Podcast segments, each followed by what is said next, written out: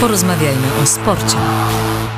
Dobry wieczór, Michał Tensna, audycja realizuje, Grzegorz Milko, witam i zapraszam na spotkanie godzinne ze sportem. Dziś innymi Kazimierz Romaniec y, opowie nam o tym, jak przebiega ta kolejka, czwarta kolejka Ekstraklasy, a także 50 lat od faktu, kiedy to Johan Cruyff podpisał kontrakt z Barceloną. Będziemy mieli także nie lada gratkę spotkać się z Antonim Bugajskim, autorem serii książek Był sobie piłkarz. Wyszła już trzecia. Popytamy redaktora przeglądu sportowego, no jak to jest zbierać rzeczywiście życiorysy tak wielu piłkarzy, niekoniecznie z pierwszych stron gazet, ale zawsze bardzo pamiętanych przez nas. E, także trwają eliminacje do Igrzysk Olimpijskich w koszykówce.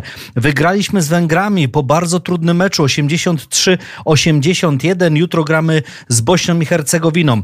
Trwa w tym momencie mecz czwartej kolejki naszej piłkarskiej ekstraklasy na stadionie Krakowi. Puszcza Niepołomice w roli gospodarza remisuje na razie z Legią 1 do 1 jednego. Sołowiej w 26 minucie daje prowadzenie mm, e, Beniaminkowi, a wyrównuje Josue. Derby Łodzi po 17 latach Widzew wygrywa z łódzkim klubem sportowym Jordi Sanchez w 45 minucie. To spotkanie na stadionie Widzewa obserwowało prawie 18 tysięcy kibiców.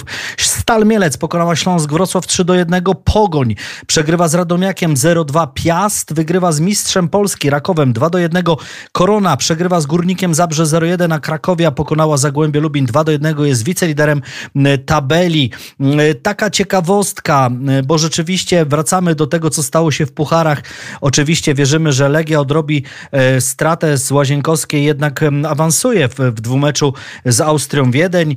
Wierzymy oczywiście także w awans e, Rakowa Lecha, natomiast no tutaj czara goryczy przelała się przez Pogoń Szczecin.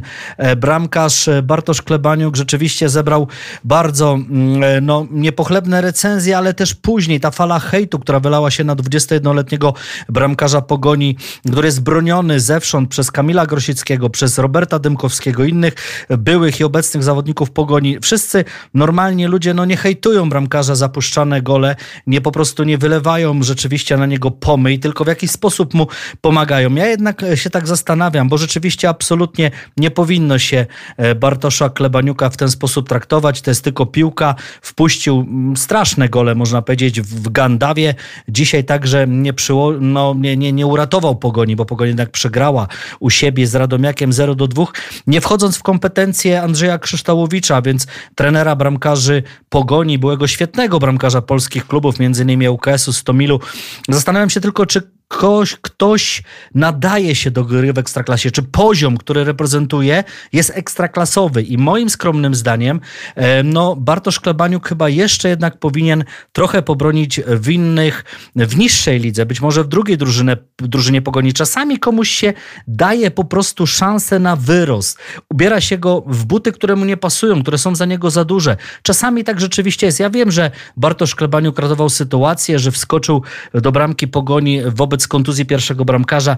Dzisiaj, no tak jakby też gdzieś ta presja była ogromna absolutnie nie, nie wolno nikogo hejtować, nie wolno nikogo obrażać. Natomiast trzeba się zastanowić, kto się nadaje do gry w Ekstraklasie, a kto po prostu do niej no, jeszcze mimo wszystko nie dorósł, powinien potrenować. Nie chcę personalnie wymieniać, ale być może być może większość piłkarzy rzeczywiście pogoni e, tej podróży do Gandawy w jakiś sposób nie uniosła i pokłosiem tego jest też dzisiejsza porażka z Radomiakiem. Ale to są tylko aspekty sportu. To tylko po, mierzmy to w kategoriach sportowych, a nie, nie rzeczywiście nie, nie należy się w jakiś sposób wyżywać, pastwić nad młodym bramkarzem pogoni, bo porażka może spotkać każdego w każdej dziedzinie życia.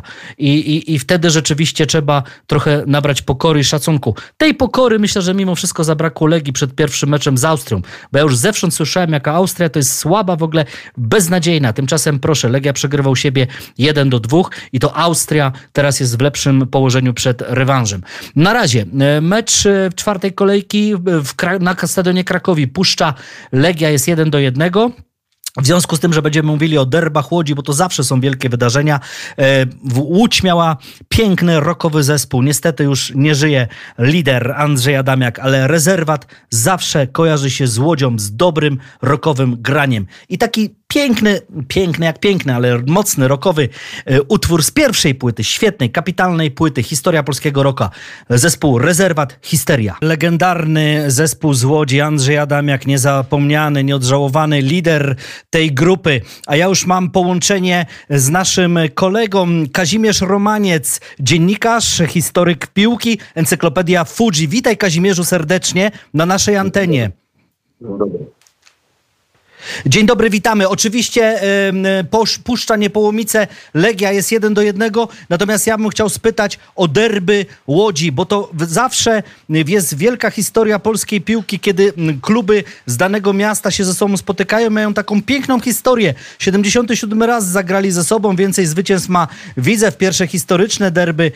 ŁKS wygrał 6 do 2, no ale rzeczywiście wczorajszy wieczór Widzew wygrywa z ŁKS-em 1 do 0, Jordi Sanchez 45 minuta, 18 tysięcy kibiców. Po 17 latach Widzew wygrywał u siebie z ŁKS-em. Kazimierzu, ty jako dziennikarz, historyk futbolu, jak odebrałeś to święto Łodzi i polskiej piłki?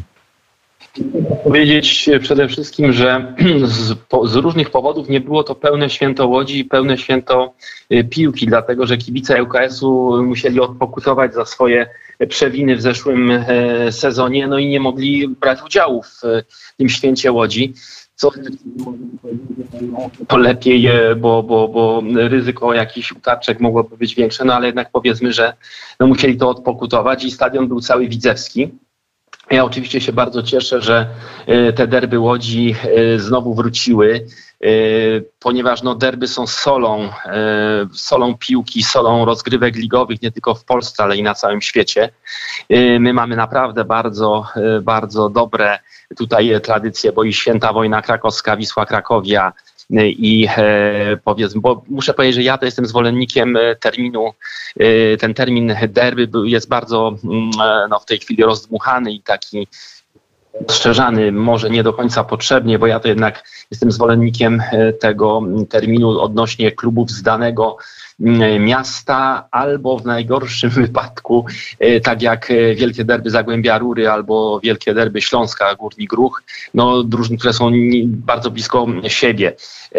Natomiast no, potem uknuto e, tą teorię e, wielkie derby Real Barcelona, prawda? U nas się też derby Polski, Lech, Legia. No ja tutaj nie jestem jakimś takim największym zwolennikiem takiego rozszerzania tego, e, tego, tego terminu. Niemniej wracając do derbów Łodzi, Cieszę, że te derby były. Derby były zwłaszcza w, pierwszym, w pierwszej połowie bardzo uważam dobrym, dobrym widowiskiem. E, później wydaje mi się, że Widzew, e, który grał no, o dużą, myślę, że dużą stawkę, zwłaszcza jego trener Janusz Niedźwiedź e, skoncentrował się na bronieniu tej skromnej zaliczki. Tym razem się udało i dowiózł to zwycięstwo do końca. No i można powiedzieć, że tutaj odskoczył ŁKS-owi w tabeli. ŁKS co prawda przegrał ten mecz i jak popatrzymy na, na tabelę, to ma w czterech meczach trzy porażki, jedno tylko zwycięstwo. Natomiast te trzy mecze przegrane no to jak dla Beniaminka to były trudne wyjazdy, bo w derbach wiadomo, że kto jest u siebie, to jednak jest tym lekkim faworytem, mimo że derby rządzą się od, odrębnymi prawami.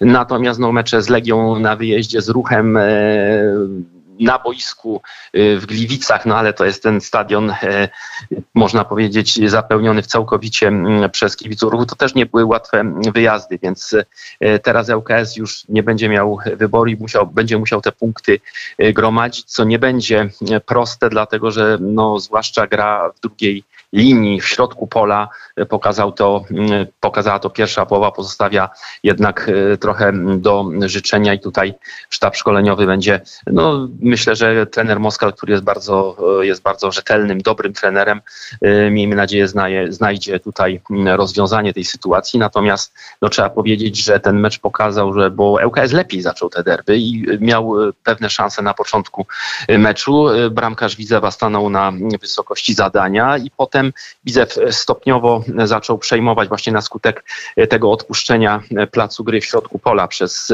przez ŁKS tych niecelnych podań, które się tam mnożyły. Widzew wrócił do gry, no i w tej pierwszej połowie udowodnił swoją wyższość, no a w drugiej było tak, jak powiedziałem. Ruszyły w ogóle wszystkie ważne ligi. Oczywiście w Polsce czwarta kolejka. Puszcza teraz to, co, to, co się dzieje obecnie. Remisuje z Legią 1 do 1. Ale tak, ale przecież Chelsea-Liverpool trwa, jest 1-1. Czekamy 21.30. Hetafe Barcelona. W Bundeslidze przegrywa Bayern. Dzisiaj RB Lipsk Stuttgart. Jak w ogóle odbierasz właśnie to, że z impetem ruszył sezon? Do tego stopnia, że aż ciężko było kupić skarb kibica, który przegląd wreszcie wydał wszystkich pięć najważniejszych lig w jednym, w jednym zeszycie, prawda? Co, co się chwali. Będziemy mieli okazję z Antonim Bugajskim porozmawiać. Ale właśnie ciebie chciałem spytać, Kazimierzu, w ogóle ogóle o to, no, na którym ligom się powinniśmy najbardziej przyglądać? Czy z, z racji sentymentu y, Barcelona oczywiście Lewandowski? Czy ja na przykład jestem zły, jeśli będę bardzo zły, jeśli okaże się, że do Arabii Saudyjskiej zmierza Piotr Zieliński, bo moim zdaniem za wcześnie, nie tędy droga. Niech, nie wiem, pytał się o niego Manchester United, pytało się Lazio. Na, ma, ma, jeszcze pieniądze, ma jeszcze czas na, na tak wielkie pieniądze i tak mu pewnie ich nie brakuje. Jak ty odbierasz to wszystko, co dzieje się w, w europejskiej piłce? No ja, ja odbieram przede wszystkim to, że bardzo się cieszę, że rozgrywki ligowe się rozpoczynają, bo dla mnie liga to jest absolutnie sól, sól piłki nożnej i to jest to, co jest dla kibica w każdym kraju najważniejsze. Y, dlatego też powiem, że no, odpowiadając na Twoje pytanie, jakim rozgrywkom ligowym się powinniśmy najbardziej przyglądać, no to odpowiem, że przede wszystkim polskiej lidze, bo to jest nasza liga. Każdy z kibiców ma te swoje e, ligi e, inne, którymi się interesuje. To będzie angielska, dla drugich hiszpańska, dla trzecich niemiecka.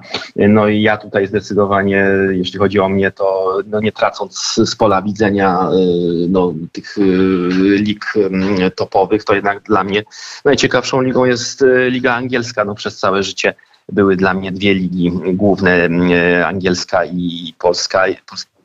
I tutaj ja y, bym powiedział angielska, ale to jest, to jest po prostu, no jest y, wielu zwolenników zaprzysięgłych ligi włoskiej, hiszpańskiej, ligi niemieckiej, także tutaj najważniejsze, że, że ludzie się interesują tym, że mogą porównywać ich wiedza o piłce nożnej, znajomość futbolu, to jest najważniejsze, żeby, żeby po prostu oglądać, żeby się uczyć, żeby znać się na tej piłce.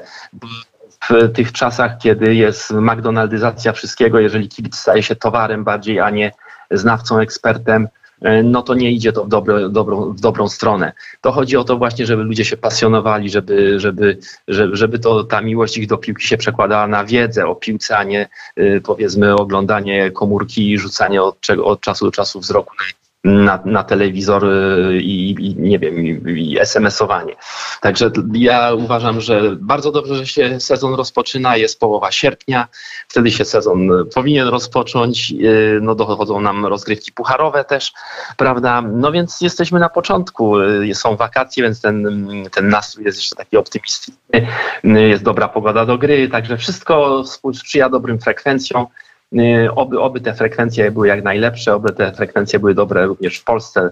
My bardzo, bardzo mm, to jest w polskiej piłce potrzebne, żeby te, te frekwencje szły y, do góry na naszych stadionach. No i jako e, historyka, znawcę futbolu związanego z, encyklopedią Fuji, chciałbym spytać Ciebie o tę datę. 13 sierpień 1973 rok.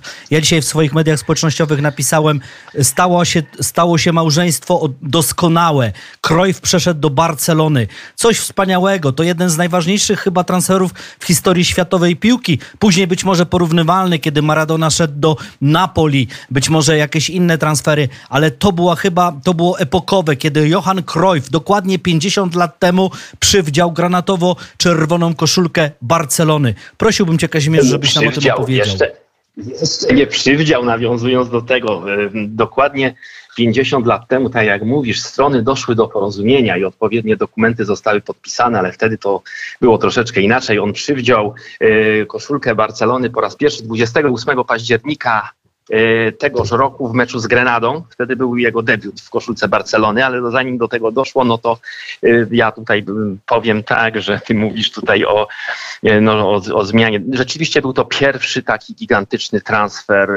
Sama kwota transferu, która została ustalona na 6 milionów ówczesnych guldenów holenderskich, co odpowiadało 2,5, prawie 2,5 miliona dolarów i 922 tysiące funtów e, angielskich, ponieważ wtedy transfery głównie były mm, liczone w funtach, więc przyjmiemy tą kwotę 900, e, 922 tysięcy funtów za mm, transfer e, Cruyffa do, mm, do Barcelony. Ale tak jak mówisz, tutaj małżeństwo doskonałe, ale okres narzeczeński był szalenie burzliwy, szalenie trudny i nawet nie było to spowodowane jakby oboma stronami to znaczy Cruyffem i, y, i Barceloną, tylko była, była, była dość skomplikowana sytuacja i o tej, o tej tutaj sytuacji mm, chciałbym kilka słów opowiedzieć, bo to jest scenariusz nawet na film, wydaje mi się.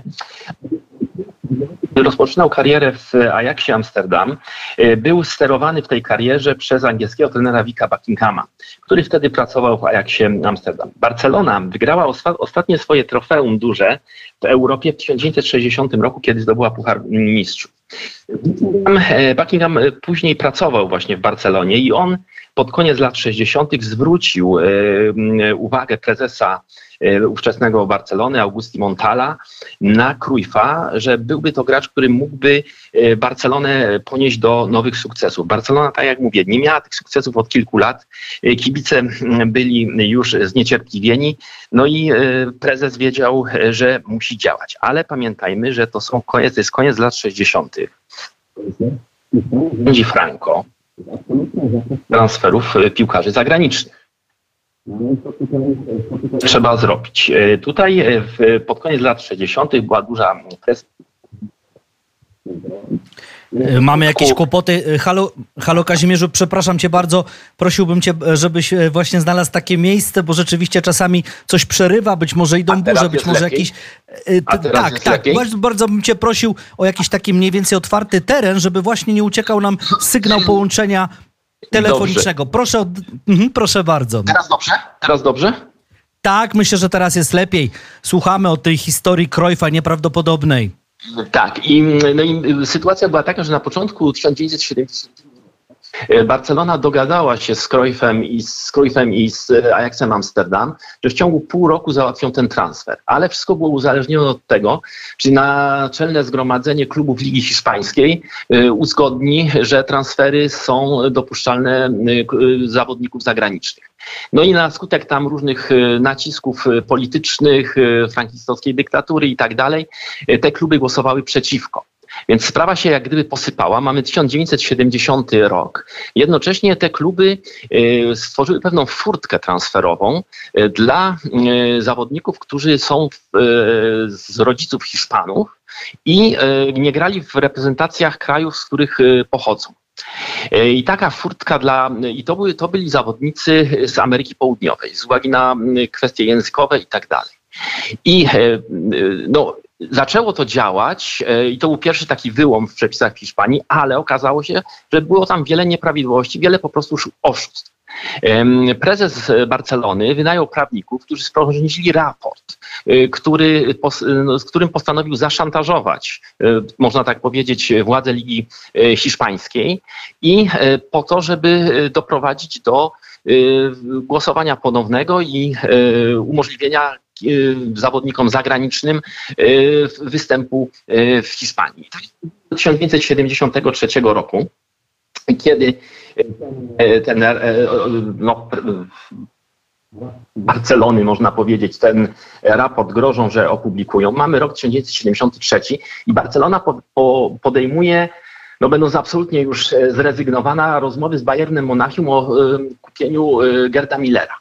Ale Bayern też odmawia, ponieważ w Niemczech e, DFB, niemiecki związek piłkarski, przed Mistrzostwami Świata w 1974 roku, roku nastąpił absolutny zakaz transferów piłkarzy niemieckich za granicę. Jak popatrzymy historycznie, to i Breitner i Necer poszli dopiero do Hiszpanii po Mistrzostwach Świata. I Barcelona, mamy dopiero 73 rok, pamiętajmy, i Barcelona no, musi y, siłą rzeczy e, wrócić do rozmów e, z Cruyffem, no ale tutaj ta sytuacja już jest troszeczkę lepsza. Nawiązują, podejmują prywatne rozmowy. Tam jeszcze były kwestie personalne, ponieważ CEO Barcelony, ówczesny Armand Karagen, był żonaty z Holenderką, która miała lepszy dostęp przez swoją narodowość do Japa van Praga, E, czyli prezesa e, Ajaxu e, Amsterdam. No i tak te krok po kroku te rozmowy były nawiązywane. 28 lipca 1973 roku następuje zawarcie prywatnej umowy między Cruyffem a Barceloną, w którym w której ustalili swoje warunki, a ich warunki to był kontrakt, który był warty milion dolarów dla Cruyffa samego. E, i te warunki zostały uzgodnione, ale pod warunkiem do skutku do 10 sierpnia. Do 10 sierpnia e, nie spotkano się, ale D-Day nastąpił i dlatego e, za, zaszantażował wtedy Ajax, że nie, nie, nie, nie będzie grał, nie włoży już nigdy koszulki Ajax, nie zagra Mm, e, no, e, postawił Japa Fan Praga, prezesa Ajaxu, pod ścianą. Fan Prag najpierw chciał od e, Barcelony 3 miliony dolarów, czyli 9 milionów guldenów ówczesnych. Mm, potem no, z uwagi na ten strajk obniżył swoje, swoje żądania do, dwóch, do ponad 2 milionów dolarów. No i nastąpiła sytuacja, że Cruyff zagrał 12 sierpnia, czyli 50 lat i jeden dzień temu. Cruyff zagrał E, ostatni raz w koszulce e, Ajaxu e, w pierwszej kolejce Ligi Holenderskiej tamtego sezonu. Sierpnia dokładnie w dwóch hotelach nastąpiły dwa kluczowe spotkania biznesowe. Barcelona była umówiona, negocjatorzy Barcelony i negocjatorzy na godzinę 13 odnośnie tych rozmów, ale Fan Prag poprosił jeszcze Cruyffa o 11.30 na spotkanie no, z nim i zaproponował mu te same warunki y, finansowe, y, które proponowała mu Barcelona, licząc na to, że jeszcze y, no to, że miał już inne plany, że i tutaj no, pokazuje nam się nasz Robert Lewandowski w pewnym przy, przy które możemy zachować jego odejście z Bayernu. Cruyff po prostu nie chciał zostawać w Ajaxie, bo chciał do Barcelony jako do kraju o innej kulturze, o innej piłce, chciał się rozwijać, uważał, że jak się osiągnął wszystko. I o 13 rozpoczęło się spot. Tak. Y, tak, tak, bo znowu Już rzeczywiście kończę. mamy trochę problemów technicznych, ale niemniej jednak rzeczywiście bardzo ciekawa taka analogia. Cruyff i Lewandowski. Lewandowski też chciał po prostu zmienić otoczenie. Jak powiedział, wyjść z tej bańki, zmienić rzeczywiście Monachium na Barcelonę, na Kantalonię, na piękne życie i grę w pięknym klubie. No i jak rzeczywiście, y, puenta jest taka, że Puenta jest taka, że 13, 13 tak. sierpnia hmm? o 13 rozpoczęło się spotkanie, o 15.55 się zakończyło. Cruyff czekał, co chyba jeden, jedyny raz w karierze, Cruyff czekał po prostu na dole hotelu, jak, jakie będą decyzje e, rozmów. I o 15.55 ustalono, że umowa została zawarta i Cruyff stał się zawodnikiem e, Barcelony. Natomiast e, jeszcze Ajax się wtedy jeszcze nie poddał i chciał maksymalnie utrudnić kontrakt Cruyffowi, próbując nie dopuścić do zarejestrowania tej umowy w Holenderskim Związku Piłki Nożnej, ale to mu się nie udało i dlatego była to, to odłożone, mm, odłożony termin debiutu Cruyffa i dlatego Cruyff zadebiutował w Barcelonie dopiero 28 października 1973 roku w meczu z Grenadą. A więc no i piękna, to by było na piękna, tyle. Tak, piękna historia, a jeszcze przecież on później, już e, nie dość, że jako piłkarz bardzo wzniósł tą Barcelonę, to jako trener osiągał sukcesy i w zasadzie został w tej Barcelonie i z tego co wiem, nawet tam jest pochowany grup, na, na, jest e, miejsce pamięci Cruyffa jest właśnie w Barcelonie, więc on się, można powiedzieć, wtedy, tego 13 sierpnia 73 roku związał z Barceloną do końca swojego życia.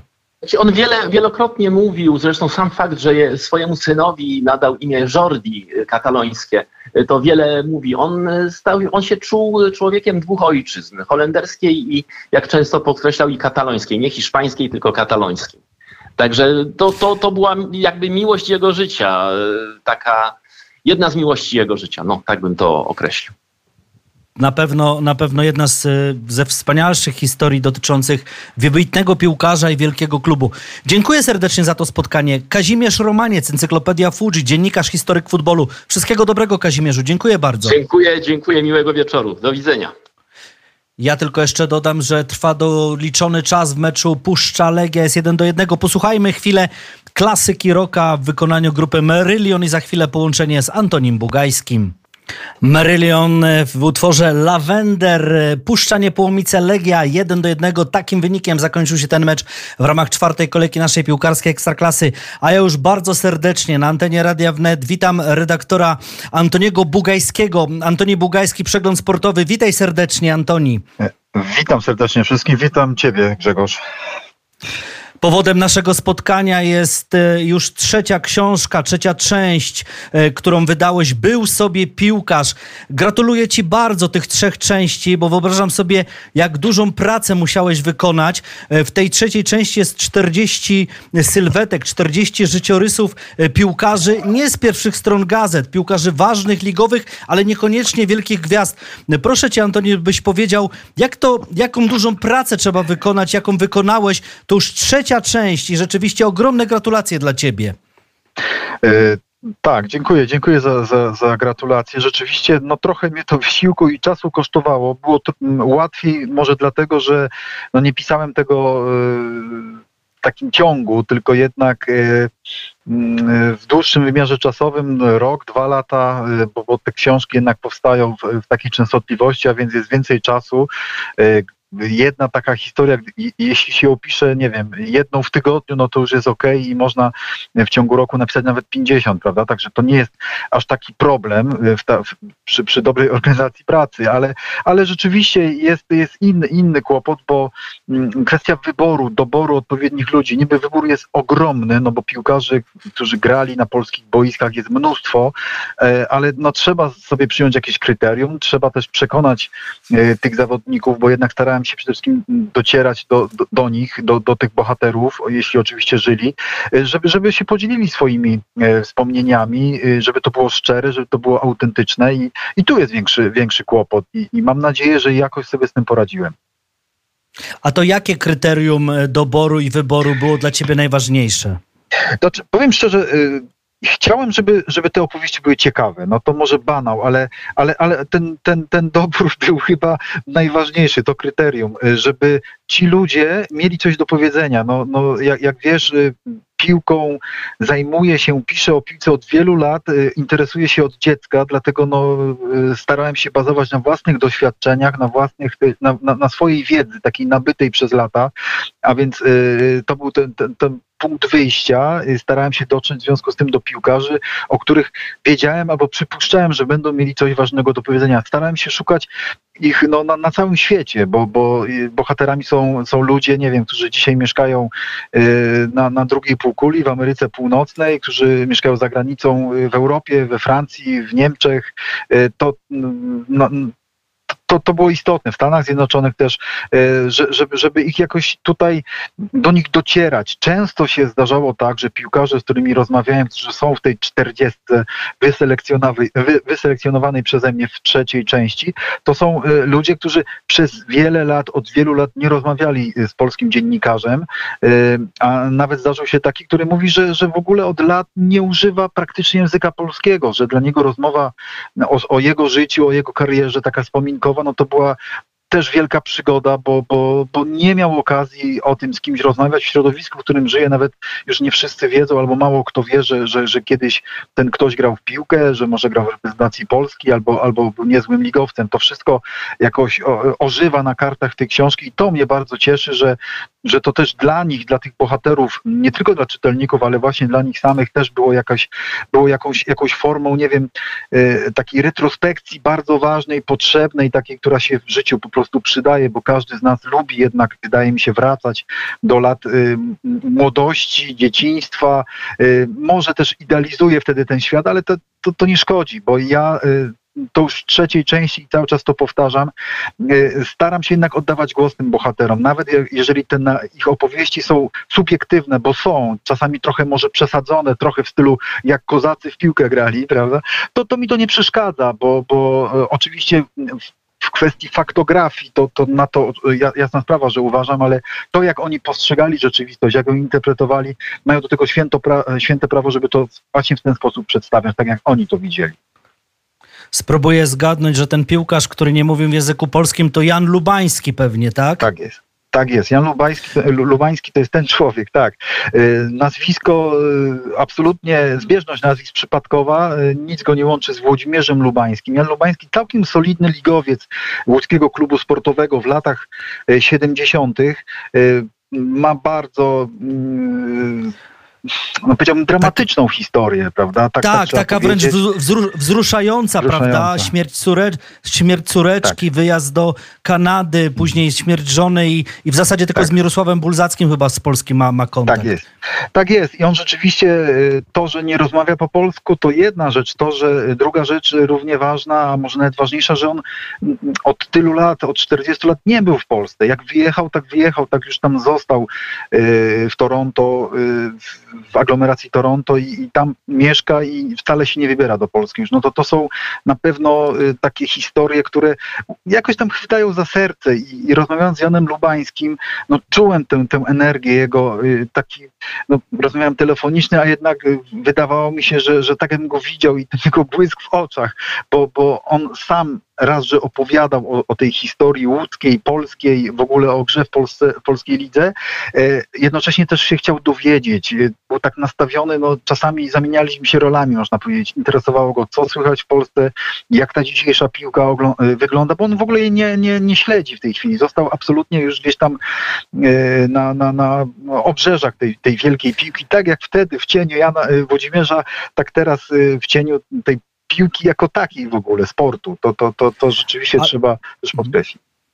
Mhm. Tak, tutaj, tutaj wymieniamy jednego e, z wielu piłkarzy, o których napisałeś. No były to różne, czasami dramatyczne, prawda, życiorysy, inne z, z jakimś dozą humoru. Ale chciałbym ciebie jeszcze tak spytać, no bo tak w pierwszej części mniej więcej, bardzo duży też rozstrzał, jeśli chodzi o lata, bo i tak. opisałeś tak. karierę Szerwkę, ale był i Masztaler, Kierec, Kielec, Rudy, Matysik, Sadek, mhm. Kupcewicz, Kupcewicz już bliższy naszych czasów. W drugiej mhm. części Józef Boniek, prawda, ale i Benesz, Zejer, Sybis, Janas, Sybis, Rozborski, Grotyński, Topolski, między innymi. No i ta trzecia między innymi, no to rzeczywiście e, Kloze, ojciec, czyli senior Kloze, tak. Urban, Romke, Gierejkiewicz, Walusiak, mi bliski z Górnika Wałbrzych, tak. Cebrat, Jasina, Kowenicki, Mazur, Wilim, Wolski.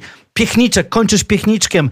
Nieprawdopodobny tak. duży, duży właśnie rozstrzał. Czy też chciałeś tak jakby przybliżyć na przestrzeni lat tych różnych ligowców? Tak. No bo jednym, z jednymi jest nam bliżej, no bo powiedzmy pamiętamy, nie wiem, Sybisa, Zejera, Jawalusiaka pamiętam, ktoś pamięta Będkowskiego, Cebrata Jasinę, ale już niektórych nie pamiętamy. Czy to też między innymi miałeś na celu?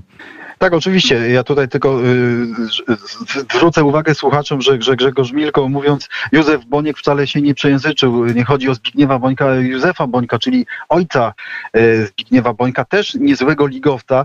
To, to też mnie bardzo kręciło, że, że właśnie Kloze, ale Józef, ojciec Mirosława, który mówi o swojej karierze, też bardzo dobry piłkarz Odry Opole kiedyś, potem Oser francuskiego, albo, albo nie wiem, Waldemar Podolski, ojciec mistrza świata innego też, Lukasa Podolskiego to, to albo Stefan Szefer, totalnie zapomniany piłkarz, który grał w Polsce w ŁKS-ie i w Śląsku wrocław, a potem wyjechał do Stanów. No i, jest no, ewenementem, bo to był piłkarz, który grał w reprezentacji Polski i w reprezentacji Stanów Zjednoczonych. E, mało tego, grał przeciwko Polsce w reprezentacji Stanów Zjednoczonych, później już jako, jako piłkarz amerykański. To, to, to wszystko jest niezwykle, niezwykle ciekawe. Ale tak, rzeczywiście tak, robiłem sobie zawsze taką, w każdej z tych części, taką podróż przez, przez epoki piłkarskie. Zawsze pamiętałem o tym, żeby sięgać też przynajmniej po jednego piłkarza z okresu międzywojennego. Tym, tym razem jest to Adolf Krzyk, zapomniany totalnie bramkarz reprezentacji Polski, y, który zagrał w ostatnim słynnym, tym pamiętnym meczu, teraz jest y, rocznica za chwilę y, przedwojennym w sierpniu 1939 roku przeciwko Węgrom, tuż przed wybuchem II wojny światowej, gdzie Polska wygrała na stadionie Wojska Polskiego z Węgrami, z wielką drużyną. On tam bronił i, i to wielka ciekawostka, bo to był bramkarz, który nigdy nie bronił w polskiej ekstraklasie, bronił tylko w niższych ligach, a jednocześnie był podstawowym bramkarzem. Tuż przed wojną, wojna przerwała mu tę karierę e, i później w totalnym zapomnieniu na Opolszczyźnie, dzisiaj jest jego e, grób w Niemodlinie. E, Kto pamięta Adolfa Krzyka, kto wie jak się potoczyły jego losy i dotarłem do jego syna, jego syn opowiada o, o swoim ojcu, jak go zapamiętał, bo, bo już ojciec dawno nie żyje. Te historie są naprawdę ciekawe i tak jak wymienia, wymieniasz nazwiska, bym mógł inne, jak, jak Ryszard Cyroń, jak Joachim Klemens, piłkarze Górnika Zabrze Wielkiego z 80 lat, którzy od lat mieszkają e, w Niemczech i, i też rzadko zabierał głos, to naprawdę e, no warto, warto, jeszcze raz e, zachęcam, bo, bo te historie są krótkie, to też, bo, bo jest taki zarzut czy uwaga, że a mogłeś napisać 40 historii, a mogłeś napisać, nie wiem, 10, ale każda byłaby znacznie dłuższa, cztery razy dłuższa, no tak, ale to ja jednak chciałem zrobić taką mozaikę różnych życiorysów, różnych y, doświadczeń życiowych, różnych piłkarzy z różnych epok, e, żebyśmy mogli do tej książki wracać i, i, i, i- zostawiać na chwilę i znowu kolejny bohater, wracać do poprzednich części, bo tu nie ma oczywiście żadnego znaczenia, że zaczniemy czytać od y, środka trzeciej części. To wszystko jest y, dowolnością wielką i myślę, że w sumie już 120, bo zawsze po 40, 120 historii, y, no, no to no, no jest w czym wybierać i, i na długie, nie tylko zimowe wieczory y, jest Ale- to poczytać. Mhm. Abs- absolutnie, ja uważam, że idziesz właśnie dobrym tropem, że, że tak wielu jest ich, bo to przecież czasami są nazwiska zapomniane, inne jakieś tylko lekko przykurzone. Dodajmy jeszcze, że część pierwszą i drugą można kupić w formie e, sprzedaży wysyłkowej. Trzecia jest dostępna w różnych księgarniach, prawda? W, Empikach między No tak. innymi. E, Tak. Tak, tak. Wydawca e, Ri- Ringer Axter Springer Polska to, to jest twój wydawca. E, Natomiast Antoni, chciałem cię dopytać jeszcze o takie dwie rzeczy. Po pierwsze wiem, że, nie, że niektórzy piłkarze nie chcą rozmawiać i wiemy Tak. o kim myślimy. Włodzimierz Ciołek, legendarny pomocnik, idol mojego pokolenia, idol, idol mojej młodości. Gdzieś się zamknął w sobie, zaciął. E, Szkoda, panie Włodku, jeśli nas pan słyszysz, to naprawdę to jest tylko dla dobra młodego pokolenia. Wiem, że próbujesz, ale jakoś tam z kimś, z kimś się pan Włodek nie zgodził i trochę to rzutuje na nas wszystkich, prawda? Wiem, że, wiem, że między innymi Tak. jest jeden z przykładów, nie wiem, czy takich jest Tak. więcej. Oczywiście, jest bardzo wiele takich przykładów, bardzo świeżych, ale też, też no, trudno te, te nazwiska nawet wszystkie wymienić. Włodzimierz Szczełek to taka, taka tylko anegdotka, że e, kiedyś, e, bo, bo kilka razy rozmawiałem z Ryszardem Walusiakiem, nie, nie, niekoniecznie do tej książki, ale kiedy z nim rozmawiałem, e, o, pisałem jakiś tekst o górniku Wałbrzych z lat 80., e, co, co, potrzebowałem jakiejś informacji od Ryszarda Walusiaka, bramkarza górnika tamtej drużyny, fantastycznego człowieka, gawędziarza, który ma świetną pamięć. Zadzwoniłem do niego i pytałem go o piłkarzy, y, o jakiś piłka, któregoś z piłkarzy z tamtych czasów i, i, on akurat był na kawie y, z Włodzimierzem Ciołkiem właśnie. I Włodzimierz Ciołek w towarzystwie y, Ryszarda Walusiaka był bardzo rozmowny. Ryszard Walusiak go dopytywał, czyli po prostu to, no to takie trochę paradoksalna sytuacja, ale to też pokazuje, że Włodzimierz Ciołek tam szukał w pamięci i też coś tam podpowiadał, dopowiadał i Ryszard Walusiak mi to przekazywał, więc dziwne, że, że Włodzimierz Ciołek, no wielka postać, na, na, nie tylko na Dolnym Śląsku, medalista e, Mistrzostw Świata, strzelec gola na, na mundialu w meczu z Peru, e, no to, to Wspaniały tak rozgrywający, prawda? Wspaniały, Wspaniały to tak, rozgrywa- troszeczkę, troszeczkę miał pecha, bo ta drużyna Anto- Antoniego Piechniczka była doskonała, tam grał Janusz Kupcewicz, e, także on, on nie, Zbigniew Boniek wcześniej też na tej pozycji, także on troszeczkę schowany, rezerwowy, ale taki, który wchodząc dawał dużo, no a w Górniku Wałbrzych, w Stali Mielec, no to to był absolutnie genialny piłkarz i, i to o tym warto pamiętać. I myślę, że Włodzimierz Ciołek jeszcze, że ja jeszcze czekam i jeżeli powstanie czwarta część, to mam taką cichą nadzieję, że że z Włodzimierzem Ciołkiem jako jeden z bohaterów. No, no właśnie, więc ja już od razu ciebie pytam o czwartą część. Czego mi jedynie brakuje, ale to pytam ciebie też jako, jako autora, wydawcę. Brakuje mi zdjęć, brakuje mi fotografii, Tak, bo tak, czasami, oczywiście. bo czasami na przykład ktoś pyta, a to który, który to był? No i ja Tak. gdzieś tam tłumaczę, czy sam szukam przez Google i tak dalej. Oczywiście Tak. wielu z nich znam, pamiętam, ale powiedz, więc tak, dlaczego nie ma zdjęć Tak. i, czy, i czy szykujesz czwartą część? E, No dlaczego nie ma zdjęć? No to jest proza życia oczywiście. Zdjęcia absolutnie podnosiłyby e, koszt, e, koszt e, książki. Oczywiście można byłoby przyjąć, że, że publikujemy tylko kilka zdjęć, e, ta, ta, te, które są bezpłatne, te, które można spokojnie, nie wiem, z archiwum rodzinnego otrzymać, ale generalnie no, to jest zawsze problem i, i ja postawiłem, nie, nie, sądzę, żeby tak w przeciągu tam tych czterech lat yy, niecałych ukazały się aż trzy części, jeżeli yy, miałbym założenie, że do każdej postaci byłoby zdjęcie. Yy, oczywiście ideałem byłoby mieć zdjęcie po zdjęcia do, każdego, do, do, do każdej postaci, czyli stare zdjęcie i, i współczesne. No, no niestety, tutaj przyznaję, że to jest pewna, pe, pewna tutaj y, ułamność tej książki, ale e, no, no, y, uważam, że, że to jest dla takich prawdziwych miłośników futbolu, tych, którzy y, chcą czytać, chcą poznawać. Oczywiście internet jest pewnym dodatkiem, zawsze można sobie, tak powiedziałeś, y, znaleźć w internecie y, te postacie, chociaż nie, nie, nie zawsze to jest łatwe, bo, bo zapewniam, że znaleźć zdjęcie Stefana Szefera czy Jana Lubańskiego to wcale nie jest takie nawet proste w internecie, ale, ale okej, okay, no no tak to jest. I, I też tak to jest, że, że jeżeli w pierwszej, bo ta pierwsza była trudna książka, w sensie, żeby ją wydać, żeby ona się ukazała, no to jak już tej pierwszej się nie ukazały zdjęcia, no to uznaliśmy wspólnie z wydawcą, że no to już jedziemy tym sznytem, no jest to pewna cecha charakterystyczna tej książki. W ogóle okładką, na okładce tej książki jest taka y, karykatura, taka rycina y, piłkarza z gazety Przegląd Sportowy z lat 60. To też uważam, że jest takie bardzo charakterystyczne dla tej E, dla, dla, tej publikacji. A czy będzie czwarta część? Oczywiście zależy od czytelników, naprawdę. Ja, ja, ja bym bardzo chciał, skoro są trzy, to znaczy, że jest jakieś zapotrzebowanie na nie. Jeżeli będzie dalej, a więc tutaj twardy rynek, twarde liczby, fakty będą decydować o tym, y, jeżeli ta książka będzie się po prostu sprzedawać, to czemu nie? Niech będzie też czwarta część. To tak jak y, z każdym innym produktem, który ukazuje się na rynku, tutaj już wchodzimy po prostu w prawa rynku. Ale ja myślę, że bardzo z wydawcą trafiliście idealnie, bo takich tak. publikacji nie ma. Oczywiście my o gwiazdach wiemy wszystko. Możemy sobie bez liku czytać o historii Bońka, Młynarczyka czy obecnie Lewandowskiego, ale właśnie te nazwiska trochę zapomniane, acz wielkie nazwiska polskiej piłki ligowej są ważne, więc myślę, na pewno odnieśliście sukces, prawda? Skoro sam mówisz, że były trzy części i pewnie tak. życząc ci bardzo, będzie, będziemy mieli czwartą, być może to, to znaczy, że to jest, że to była książka potrzebna, tak? Myślę, że tak. No, no dlatego ona się w ogóle ukazała. Tak, miałem takie poczucie, że, że tu jest pewna luka wydawnicza, że, że nie ma takiej oferty. Tak jak powiedziałeś, dokładnie tak. Jest, powstaje mnóstwo książek o, o, o, o gwiazdach futbolu, gwiazdach sportu, no, współczesnych, ale też starych. E, nie powstają albo rzadko powstają książki o ludziach często drugoplanowych.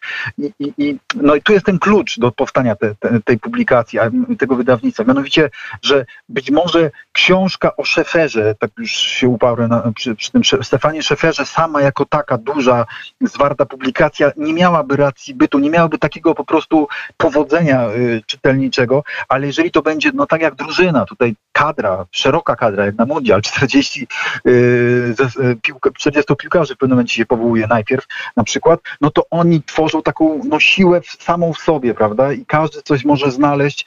Myślę, że, że, że, że no, no z tym trafiliśmy po prostu, że to są raz piłkarze jeszcze raz powtarzam, muszą mieć ciekawą, coś ciekawego do powiedzenia, muszą mieć ciekawą biografię. Dwa, jednak ludzie, którzy, no ktoś o nich słyszał, ktoś nie słyszał, ale jak nie słyszał, to warto ich poznać. Właśnie w tej dużej grupie oni tworzą taką mocną ofertę wydawniczą i yy, no mówię tutaj trochę o tych takich prawach rynku też, ale też nie oszukujmy, to nie chodzi tylko o sentyment. No, ja bym sam tej książki po prostu yy, nie wydał. Tutaj yy, trzeba przekonać wydawcę. Wydawca musi być przekonany, że, że to ma sens i, i, i cieszę się, że, że właśnie tak tak w tym przypadku jest. Absolutnie, polecam naprawdę gorąco z całego serca, bo jest to wspaniała pozycja. Był sobie piłkarz, trzy kropki. Mam przed sobą w ręku, mam część trzecią, na półce mam pierwszą i drugą. Antoni, jeszcze raz wielkie gratulacje i strzekam i bardzo Cię dopinguję o czwartą część. Bardzo Ci dziękuję. Wszystkiego dobrego. Antoni Bugajski, dziennikarz Przeglądu Sportowego, autor książki Był sobie piłkarz, był naszym gościem. Dziękuję Antoni. Dziękuję również, pozdrawiam wszystkich. Pozdrawiamy również i bardzo gorąco polecamy książkę Był sobie piłkarz. Każdy kibic, nie tylko piłki, powinien ją mieć. My posłuchajmy zespołu Róże Europa, za chwilę porozmawiamy o żużlu. Róże, Róże Europy w wersji koncertowej. Koncertowo jeździ Bartosz Zmarzlik w tym sezonie. Wygrywa kolejne Grand Prix, tym razem na Łotwie w Rydze.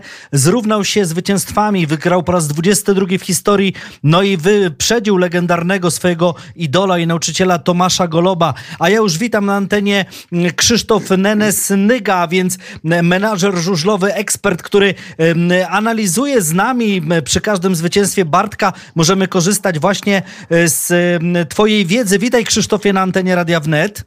E, witam, witam Cię Grzegorzu, witam radiosłuchaczy. No więc proszę, żebyś opowiedział o tym, co się działo na Łotwie w Rydze. Na pewno tor bardzo sypki, prawda, kurzyło się niemiłosiernie, ale Bartek sobie radził z tymi zawodami. Jak je odebrałeś? No tak, tak jak powiedziałeś, tor twardawy jednak się obsypywał, ta, ta szeroka im dalej w las, tym lepiej niosła. E, no i Bartek doskonale wyciągał wnioski, choćby wybierając półfinale e, pole trzecie.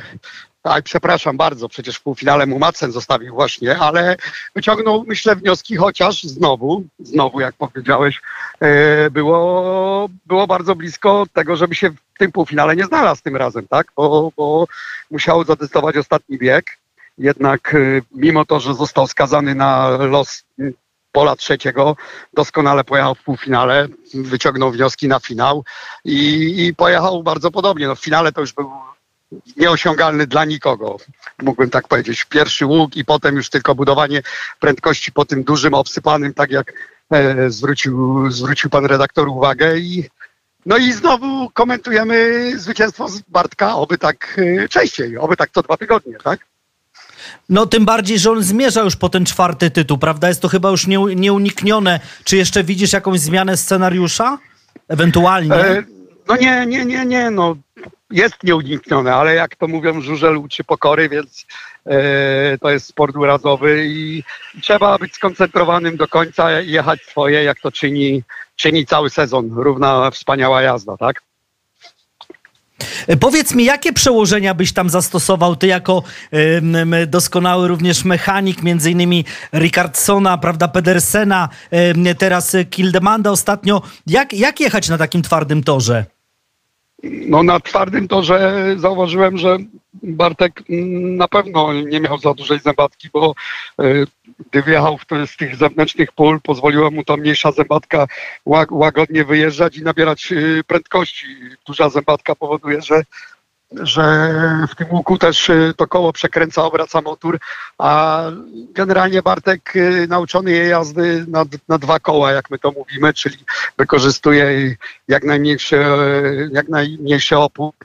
Więc y, no, trudno mi powiedzieć, nie, nie byłem tam, nie wiem jakim ustawieniami jechał, ale były one na pewno w półfinale i finale piorunujące i gratulacje dla, dla Grześka, dla, dla Seweryna, dla, dla teamu, że mimo tych dużych problemów e, wyszli z tego zwycięsko, a więc coś wymyślili i myślę, że to ich jeszcze bardziej cieszy, bo to nie był spacerek lekki, łatwy i przyjemny przez cały wieczór.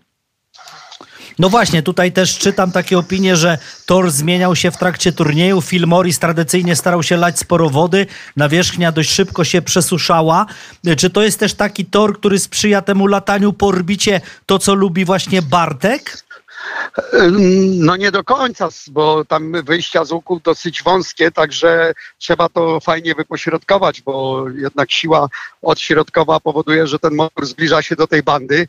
E, jak jest za blisko, zawodnicy wtedy kontrują i wyhamowują.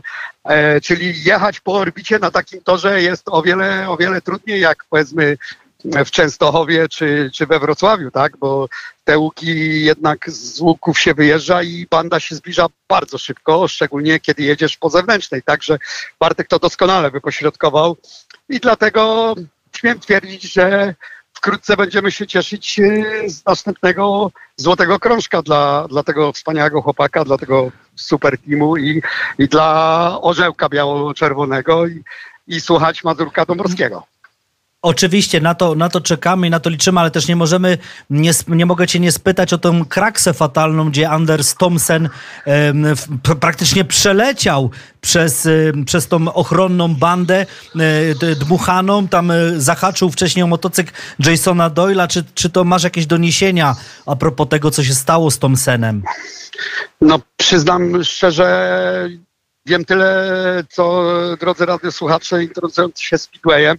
E, fakt, przesłałem jakąś tam wiadomość wspomagającą Andersowi, ale myślę nie w głowie teraz i, i siłach jego, aby w ogóle reakcja. Także no, musimy trzymać kciuki, żeby, żeby, żeby ten chłopak się jak najszybciej pozbierał. Na pewno te żebra to jest straszny ból, e, głowa, wstrząs mózgu, także myślę, że te parę dni musi odpocząć, bo wstrząs mózgu, głowa to to, to, jest, to jest chyba najpoważniejsze, co może być, tak? Dlatego te, te, te chłopaki inwestują w wspaniałe kaski, i, no ale niekiedy nawet ten najlepszy, najdroższy nie pomoże. Także ściskam kciuki, żeby ten bardzo sympatyczny chłopak, bo uwielbiam jego podejście i ten luz, żeby się jakoś jak najszybciej pozbierał, no bo fatalnie to wyglądało, naprawdę fatalnie. Nie miał właśnie to, że ta banda tak blisko on nie miał, nie miał czasu nawet y, wypiąć się, jak my to nazywamy, z motoru, tylko po prostu pojechał z nim bandę, co jest jednym z najgorszych upadków w żużlu. To jeszcze skorzystam z tego, że mamy dosłownie dwie minuty, jesteśmy na antenie. E, e, chciałem cię spytać o playoffy. Apator przegrywa z motorem 42-47. Show Jarka Hampela na pożegnanie, można powiedzieć, z lubelskim klubem. Oczywiście półfinały i finał jeszcze przed nami. Ale jak, jakbyś popatrzył na ten mecz, czy Apator jeszcze w ogóle ma szansę w rewanżu? No, przy naszym sporcie oczywiście zawsze i wszędzie są jakieś szanse, aczkolwiek teraz oglądając po drodze z piły mecz Leszna uważam, że może tu nastąpić taka niespodzianka, że to Leszno mimo to zostanie tym lucky loserem. No nie ujmując Apatarowi i Stali Gorzów, której dopadł straszliwy pech, yy, no otworzyła się furtka dla niedocenianych chłopaków z Leszna, także oczywiście wszystko, wszystko się wyjaśni za tydzień na, to, na torach w Lublinie, we Wrocławiu i w Częstochowie i to są playoffy, a oni się rządzą od zawsze swoimi prawami oby, oby każdy wystąpił w optymalnym zestawieniu i, i niech wejdą te cztery najlepsze, tak? Y, teraz po siedmiu biegach dwa punkty przewagi Sparty, ale jak właśnie patrzysz na rewanż Włókniarz-Stal? No ja, ja, myślę, że, że no ciężko wygrać mecz, kiedy jedziesz w trzech zawodników, dwóch i pół w zasadzie. Stal słynęła, że potrafiła świetnie pojechać w Częstochowie, jednak, jednak y, trzech muszkieterów zawsze punktowało w granicach 12-14 punktów. Tu na dzisiaj e, dwóch zawodników osiągnęło pułap powyżej 10, więc jak się zbiorą A do kto, kupy kto, Szymon, kto? E, Szymon Woźniak i Martin Waculik, jednak brakło, no brakło Andersa Thompsona punktów i, i, i myślę, że to było kluczowe dla, dla wyniku, nawet śmiem twierdzić tego meczu, ta kontuzja z wczoraj. E, no taki jest nasz urok naszego kochanego sportu i nie mamy, nie mamy możliwości korzystania z tych dzień przed meczem z jakiejkolwiek alternatywy na, taki, na taką okoliczność. Minęła godzina 20. O żużlu wysłuchaliśmy eksperta. Krzysztof Nenes-Nyga był naszym gościem. Krzysztofie, bardzo Ci dziękuję. Wszystkiego dobrego. Dziękuję ślicznie, pozdrawiam i do, do, dobranoc. A więc już wiemy, że Bartosz Zmarzik jest na bardzo dobrej drodze do swojego czwartego tytułu Mistrza Świata. Wiemy, że w dzisiejszym meczu e, Puszcza Niepołomice remisuje z Legią 1 do 1. Wiemy, że przegraliśmy, wygrywamy z Węgrami w koszykówce e, raptem dwoma punktami, ale zawsze to cieszy zwycięstwo. A jutro 7.45 zapraszam na takie podsumowanie weekendu. Dziś audycję zre zrealizował Michał Tęsny. Grzegorz Milko, dziękuję i do usłyszenia.